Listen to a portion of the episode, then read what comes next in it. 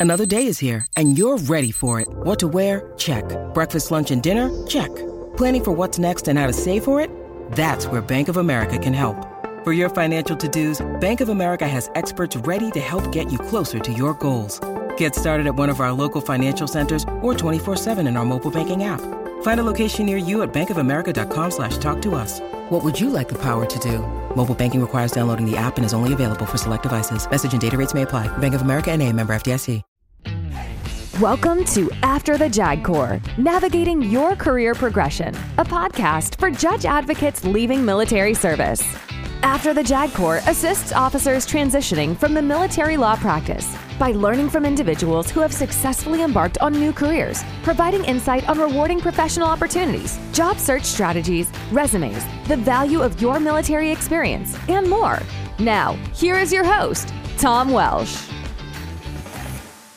Today on the podcast, we're doing something a little bit different. We are not talking to a JAG or a former JAG. We are talking to Mark Fava, who was a line officer in the Navy, fell under the influence of some JAGs, or at least one JAG in particular, and has gone on to a civilian attorney career, doing a lot of different things. So, Mark, welcome to the podcast. Hey, Tom. First, let me say thank you for having me and for inviting me, even though I'm a little bit out of the box. I've listened to your podcast and think it's just great. Also, thank you for your service and for those listening. It's great to be here. If you haven't looked up Mark's biography yet on LinkedIn, he spent 30 years in the Navy, some active duty time, but also as a reservist. And he was a P3 guy up in Maine. So, Mark, tell us your connection with the Navy JAG Corps. Yeah, it's a great story. You know, I finished Chapel Hill ROTC back in the Michael Jordan days. Didn't really know what I was going to do. Was a poli sci uh, graduate and was forced to take physics and a couple other things and decided I didn't want to work too hard and go in the SWO community because I saw how hard they worked, right?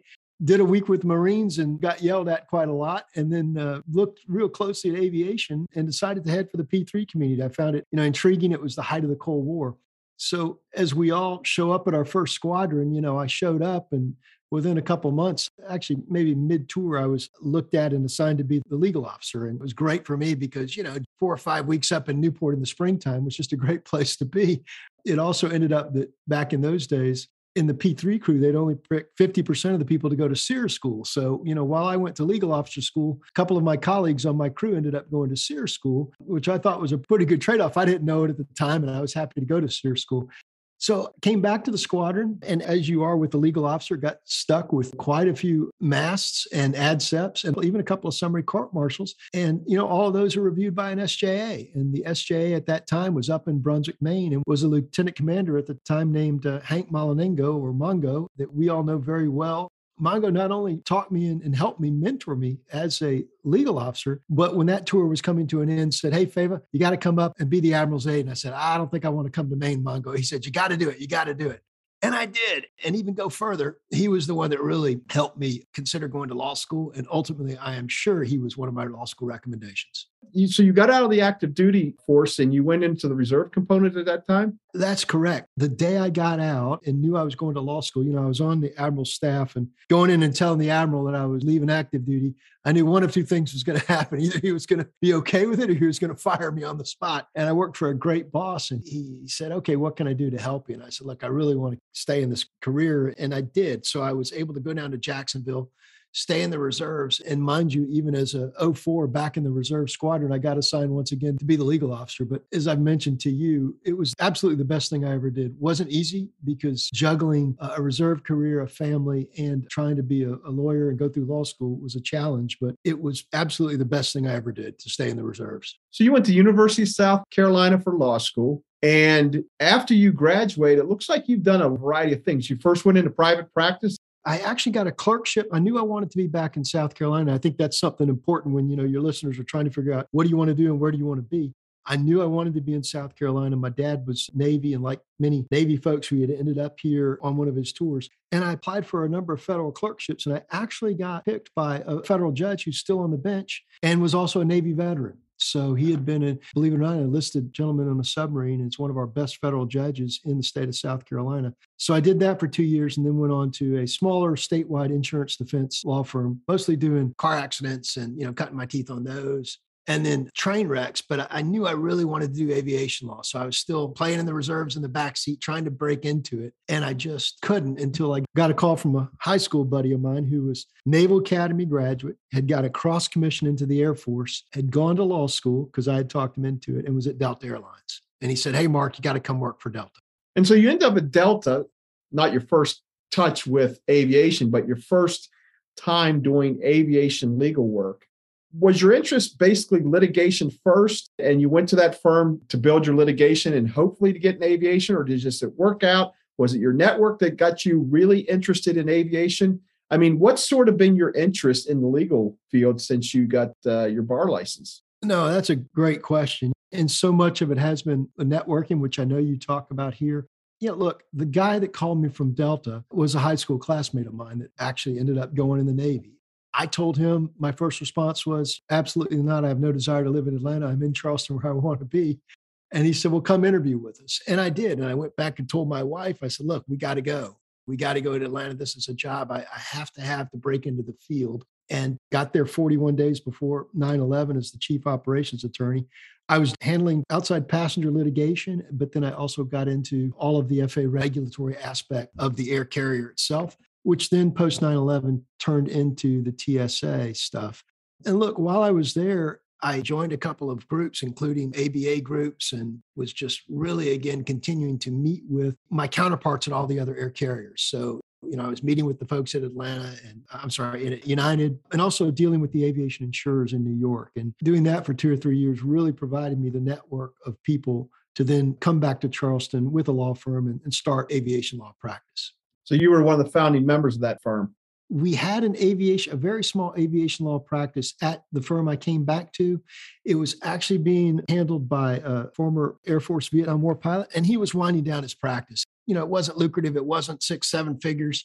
And when I left Delta, I, you know, I, this goes to, you know, not burning any bridges. I called the law firm back and I said, look, you know, remember me? I'd love to come back. And they said, sure, we we love to have you, but we got nothing for you to do. You're going to have to build the practice. And I said, okay, okay I, you know, I'll take that risk. I, I think I can do that. And within five or six years, I was able to do that, to market it and build it up to a group we called the Southeastern Aviation Law Practice and was ending up five or six states defending, you know, most of the major air carriers and a lot of general aviation accident cases. And you did that for almost six years before you went on to Boeing. And again, when you went to Boeing, you were in a looks like a litigation. You were chief counsel. You've been at Boeing now for over 12 years. Am I right? Yes, sir. And again, this is sort of another one of those things of being in the right place at the right time. But I was working very hard to self brand as an aviation lawyer, right? So when you type in aviation lawyer South Carolina, I wanted my name to pop up. That's very purposeful. You have to speak, write, meet people, and get yourself out there. And a lot of it's on your own time and own dime. I remember years at the law firm where I barely made my billable hour requirement, my collection goal, because I was spending so much time marketing. It ended up being incredibly well for me because when I saw Boeing coming into South Carolina, here's a multi billion dollar company, the world's largest aerospace manufacturer, coming into Charleston to build a multi million dollar plant. And I, I said, okay, I know they're going to need an attorney. How do I get that job? And at that time, I was on an American Bar Association Air and Space Committee with a Boeing vice president. Started at a, a cocktail conversation in Washington, D.C. And again, going to Boeing, you had some contact with some, again, some former Navy JAGs. And who were they? Yeah, it was so interesting because this is another tip I tell people all the time. You know, not only do you have to be smart about your resume preparation, you know, targeting it for the job, looking at the people who you might be able to talk to. But at that time, one of the vice presidents I talked to in DC, I had known from being on this ABA committee. But I started looking at who the other VPs were at the company at the time. And there were two former JAG flag officers, Mike Lohr and Steve Horton, ironically, Lohr was the uh, corporate secretary of the company. I said, wow, this is incredible. I mean, he'll at least give me an audience. Even better than that, Steve was the head of all of Boeing facilities, and one of his collateral duties was overseeing the hiring process. He was the last person I talked to after I got the offer to make the decision to come to Boeing. Now, Mark, you went to Boeing in a lawyer job. You did chief counsel at Boeing, South Carolina for almost 10 years. Then you moved over to the chief counsel of Boeing Engineering, Regulatory, and South Carolina Operations. But now you're an ombudsman. But if you could explain to the audience what your job is now. Sure. And it's another one, just being in the right place with the right time. You know, I tell people all the time it's hard work, a little bit of luck, and a little bit of uh, divine intervention the company decided about seven or eight months ago to have an ombudsperson position specifically dealing with we've got about you know over a thousand maybe 1200 individuals who have authority to sign for the faa so they can sign off a plane sign off a certificate for the faa which has been you know somewhat of a, an issue of discussion of late they were looking for an individual that could represent those people or at least converse with those people as the first ombudsperson and boy, the legal skills lined up significantly with that. I'd say probably half the ombuds that I've met have either a legal or an HR or a PhD background in some type of uh, personnel management or skills. So, you know, they called me and said, Would you be interested in doing it with it? It just seemed like an incredible opportunity to use the legal skills, to use the opportunity to help out and guide people to forward the safety aspect of the company with just another avenue for the company. So I jumped at the opportunity and I've uh, been in the business now about six months. Is it a little less stressful than being the, the chief counsel and having all those issues weighing on you? And it seems like you're enjoying this job. I am because, you know, it's much like when I first got to Charleston. I was hired as the first lawyer in Charleston we knew we wanted to build a big factory. We didn't really know how to do it. We knew, you know, what we wanted to do and where we wanted to end up. So every day it was a challenge. And the ombuds role is the same. Believe it or not, there is an International Ombuds Association. I've joined that. I've taken the training. The other ombuds in that group have been incredibly welcoming. Here's what you need to know. Here's what you need to do. I've actually got now a mentor assigned to me that will soon be the Duke University ombuds person what I've learned is there's a large group of uh, ombudspersons or men out there, and uh, the role is incredibly rewarding. And, and I think companies are, are starting to realize that. Let's talk about JAGs. You didn't serve as a JAG, but you've been listening to this podcast. You know the type of work we do, and you know we've been doing this for 30 years, which are not necessarily the say subject matters that lawyers on the outside of the military focus on I really am interested on your thoughts of former and especially the AARP group looking for work after the Navy or after the Army, the Air Force, and trying to leverage that legal experience into Boeing or some other kind of company. Sure. No, listen, the skills of the JAG force are hard to beat at any law firm or any corporation. It is a highly transferable job to a corporation or to a law firm or to a federal job. So the challenge, like you said, is getting non-military folks to understand it, right? So as I mentioned previously, I think it's incredibly beneficial to at some point figure out the topical area you want to be the expert in join that group and show up and you know you can show up in uniform or you can show up in a nice suit just to start meeting those folks targeting the geographic area you want to be because i think so much is dependent upon finding somebody that understands the excellence of the program the leadership the organizational skills and all the fires that you put out on a daily basis and where you've been and all that skill set is incredibly transferable to any major corporation. You know, you can look at Amazon and, and, even our company that they're looking specifically to hire veterans. And there's a reason for that because we understand the honor, the commitment, the work ethic. So I think establishing those relationships, heck, go ahead and write, publish, do something, get out there so that people understand. You know, they don't bucket you just as a JAG oh, you want to do military law. No, hmm. I'm an expert in this, that, and the other. Well, how come you don't join the military law section? Because I can pretty much do a breadth of, of things, right? Especially at the experience level of, of 30 years or so. And we were talking before we hit the record button here the compliance industry. You saw that as one area that a lot of the stuff we do might be a great fit. Absolutely. Compliance and ethics is incredibly important these days to every major corporation not only with respect to regulatory compliance and ethics, but the branding of the company, the issues that the, the company sees. You know, you're not typically not going to find a compliance or ethics law firm within four or five years coming out of law school or at a law firm. So the best places for those are you know, the Department of Justice, the JAG, areas where people with those specialties have been and are you know the leading edge of that subject matter you know, I've tooled around on company websites before the career portals, the career advertisements. And once in a while, you'll see lawyer jobs advertised. And we all know that like 75 to 85% of jobs are usually through the networking. Any recommendations on how we go about doing that for a company such as the size or the expanse of like a Boeing or a Delta? Yeah, we talked this about this earlier. One of your previous guests said this, but target your application to the qualifications of the job summary, what they're looking for. So if they say looking for a litigator, you know, with X number of years experience in ethics and compliance, you should have those same words somewhere in your resume, right? Because unfortunately, a job can have three to 5,000 applicants. And as your previous guest mentioned, a lot of that first screen is done by AI. So you got to get past that. Now, we do that with honesty and, and integrity, but anybody with five to 30 years in the JAG Corps can put together a multi page resume. What you want to do is focus that resume exactly on the job qualifications that someone is seeking. And then I think it's very important to try and target somebody within the company that's a veteran. I've been very lucky at that. And I think most people will accept the blind email from another veteran. Hey, I'd really love to talk to you about this job. Not necessarily want you to tell me I got the job, but just tell me a little bit more about the job and what do you think my chances are? And then be honest with yourself. I mean, so many people will call me up and say, Hey, I really want this job. And, you know, I'll look at their resume and I'll look at the job description and there's just no way. And I'm realistic in that regard that I'm like, man, that looks like a great job, but I just don't meet the exact specifications. But I think that's the first loop. And if you can find somebody that you can connect with uh, personally, better yet, if you're already in a group that you can connect with them, which is what happened to me, it's even better because all you want that person to do is maybe scratch around a little bit and see if you're qualified. And then if so, shoot the hiring manager an email just saying, Hey, I just talked to so and so. They're very interested in this job and I think they're qualified.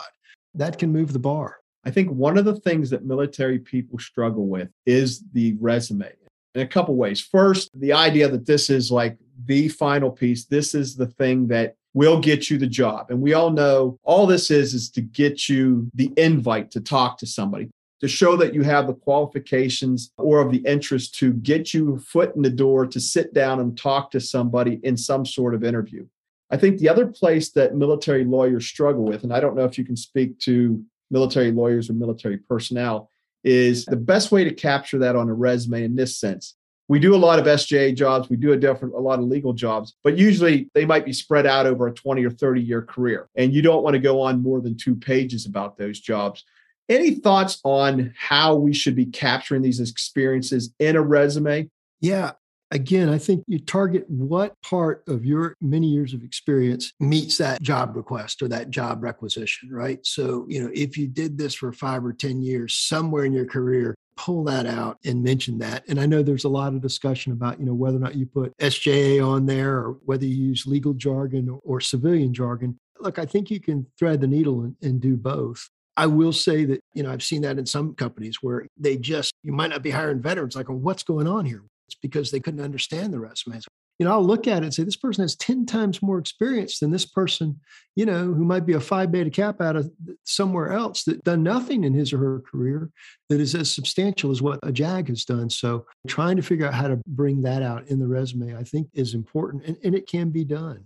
And then that's where the key to finding a military person or a veteran can help you because someone like me can read SJA or read deployed in Iran or Iraq or you know under underway in this area or IA during this time and we know exactly what that means. You raised another good point and something I struggle with. I've done a couple tailored resumes and you know I use skillsyncer.com which allows you to load the PD and load your draft and give you a confidence score of hitting those qualifications. But what about an executive resume or a networking resume in the sense that you know you say hey tom let me see your resume and i, I can talk to some people should we take a more general approach and just kind of outlining those or do you have any thoughts on those specifically on how we should be preparing those for the networking purposes yeah. You know, one of the things I've figured out, just having been in two corporations, especially the current one for quite some time, is your target audience has about a minute to read what you're putting in front of them. And that's true with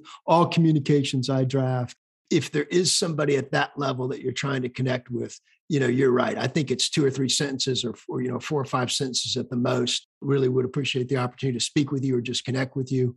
Something that will grab somebody's attention because people, senior executives at that level, just don't have the time. I call it the two scroll rule. If I get an email that, you know, or any of us do, that we've got to just scroll and scroll and scroll it's going to go to the parking lot, right? Because I don't have time. I want to knock out as much as I can as quickly as I can. And that's where I, I just love, and it's one of the, the acronyms I've tried to teach my civilian colleagues is just BLUF. look, you got to tell me right up front what you want, what's the issue, and what can I do for you. With those three things, I can act and I can maneuver. And I found it to be very successful also with that level of an executive resume, if that's what you're trying to do, because you want to capture somebody's attention with the minimal amount of their time so that they can say, okay, got it, right? Or, okay, sounds good. Talk to Susan She'll, or Jack and they'll schedule us.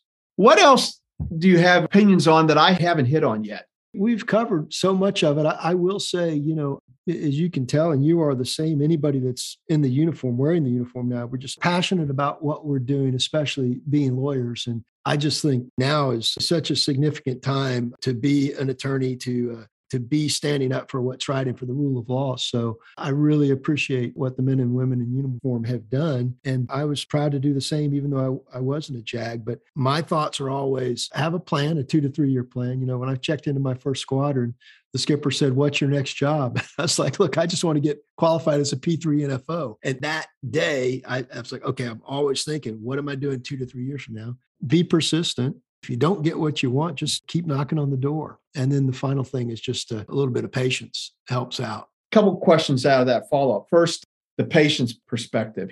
We go through these transition courses. We talk to people and they say, oh, don't apply until you're about two or three months out. That's not necessarily the case with places where maybe they have a more deliberate hiring process. And I don't know what your experience was with Delta or Boeing, for example. The companies that I've dealt with has gone four or five months from advertisement to offer being extended. And the second was we were talking before we went on the air about taking the long view towards your transition and not necessarily looking one year out or six months out and how important it is to develop that long view. You were talking about that. Those are a couple things I think that are worth mentioning. Yeah, I'll tell you, I'm going to agree with you on the timing aspect. If you're struggling with a decision, at a year out, you need to be doing the investigation, right? Doing the due diligence, poking around. Come within your headset of, okay, geographically, here's what I'm willing to do, and here's where I'd like to be uh, subject matter and geography. And then start targeting those, reading those, joining groups in those areas, figuring out who the leaders are in those areas. And I couldn't agree more with you. I think from my initial contact at Boeing at that American Bar Association cocktail party in Washington, D.C., where I was told we don't need a lawyer in Charleston anytime soon, to the time I was hired was six months. It was a very challenging multiple interview process. I think that the, the last interview I had with the general counsel, he looked at me and said, I don't think you're the guy for the job. And I said, okay. I said, you know, Uh, he said, We have a bunch of great lawyers within the company and they want to come to Charleston. And he said, I know you've been in the Navy. I know you've been at Delta. He goes, But what makes you better than any of our current lawyers? And I said, Well, Judge, I said, he was former judge. I just said, Listen, I said, there's nobody else that knows Charleston better than I do. I can go into any room in any area of the state and I can tell you who's in the room and how we're going to get something accomplished. And you got to have those relationships here. And I studied that and I knew that was important to him we left the interview and about two or three weeks later he called me and said what do we got to do to close this deal? I mean that was it. He, but that was six months. So mark i have not talked too much with my guests about interviewing. We go through these things and they talk about you got to research the company. It's to be a conversation. You are a shiny toy because they want to get the idea of do i want to work with this person but there's always a, a, little bit of anxiety about the questions you know what is your greatest accomplishment? What is your greatest weakness? And i understand there's strategies to what you talk about and why they're asking those questions. But in your experience with the interview process are we getting too anxious about these things? I mean obviously prepare but any advice on interviewing? Yeah you mentioned this earlier tom. If you've made it past the initial screen and you're at an interview, somebody has already said this person's qualified for the job, right? And they know your background. I study the people, I, I know exactly what they've done. So, you know, I'm, and I think most people interviewing are really looking at that point just to get to know the person. I think it's very important. It's difficult for me to, to be very succinct in your answers, be conversational. And it's no different than trying to meet a friend at a social gathering or something, trying to convince that person that not only are you a qualified lawyer that has made it this far, but also that you'd be a good person to work with, good for the working environment. Again, because if you're at that point, you're maybe one of five uh, at most that you're going to be interviewed, and uh, you know you're qualified for the job. There's no doubt about it because you wouldn't be interviewed. Now it's just the time to be cordial, tell something personally about yourself if the opportunity presents itself. But you don't need to reiterate, and I've been guilty of this before. Everything you've done before I was a CO in the reserves of a squadron. I've been this. They know that, right? Or if they don't know that, they don't care because they've already invited you in in the door. So I think most of them at that point are just casual conversations to figure out if this individual is someone I would like to, to be down the office or in the office right next door to me. And while we're down there, let's say we get to that part. What about the negotiation part? You hear the don't ever talk money first. Don't be the one that puts the initial offer on there. I mean, again, you should have been able to do some research. You should have been able to connect with some people to have a ballpark idea of what you're looking at, the scale. But as JAGs, military members, we know what our pay is. We know what our allowances is. We've never had to be in a position to negotiate for pay, for benefits, for all the other stuff. Any takeaways or advice that you have for us on that? Yeah, I mean, even coming from a, a, law firm, with me, it's always a challenge because most companies will, even now, before they give you an offer, which I find bizarre, they take the steam right out of the system because they, they have you write down what your current salary is. So the HR and payroll people can benchmark you. And that's all fine and dandy. But I think you're right. Sort of figure out where you think, if you can, where your colleagues would be, you know, at that position, I think it's perfectly fine. And there's some hesitancy or reluctance to do this mm. to negotiate once you get an offer with diplomacy and respect and not something that's out of the ballpark.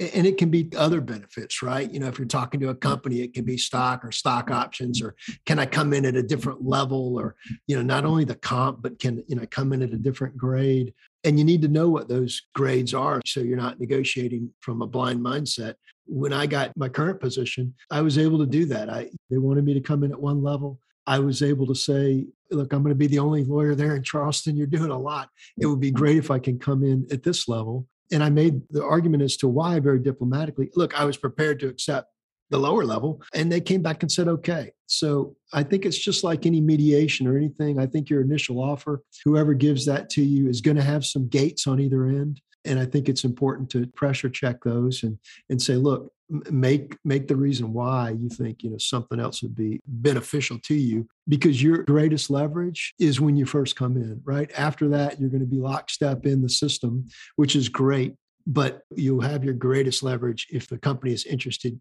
in you and they're giving you an offer at that point. So don't be bashful about countering because if the answer to the counter is no, they're just going to say, we're not going to do that. And you say, okay, I'm good with what you gave me. Right. So, you know, okay, I'll take it under advisement. You call them back the next day and say, all right, that's great. I'd love to work for you.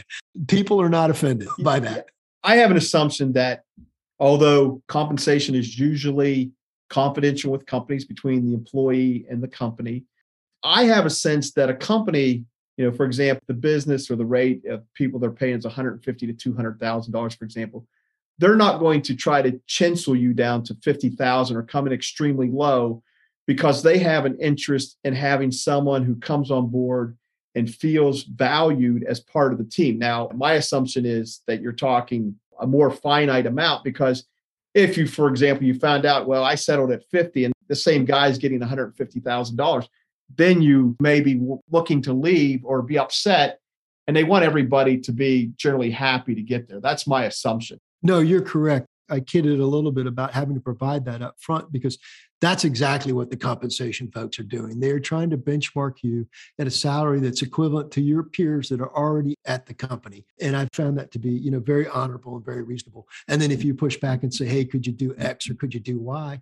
They'll say maybe or no or yes. And if it's no, it's just because of that reason, Tom. You know, that would put you way above the people currently at, at your, your peers and it puts us in a, a, very difficult you know position with compensation you know compression and you know how do you tell the person that's been there for two years that you know that mark just came in brand new and is now making 20 grand more? Eh, eh, that's the type of stuff that gets going on at the at the water cooler it is rampant at the law firm which you know got me to frustrated with the law firm but it's just how the system works. So i found that to be a lot better in a corporation because they do try to benchmark you with what's fair. Well mark we've gone on and I think I'm going to go ahead and end this unless you have any other final parting wisdom for us.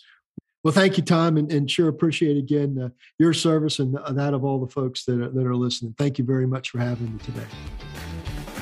Thank you for listening. If you like this podcast, be sure to subscribe and tell your friends. After the JAG Corps is a TJW 50 Associates LLC production.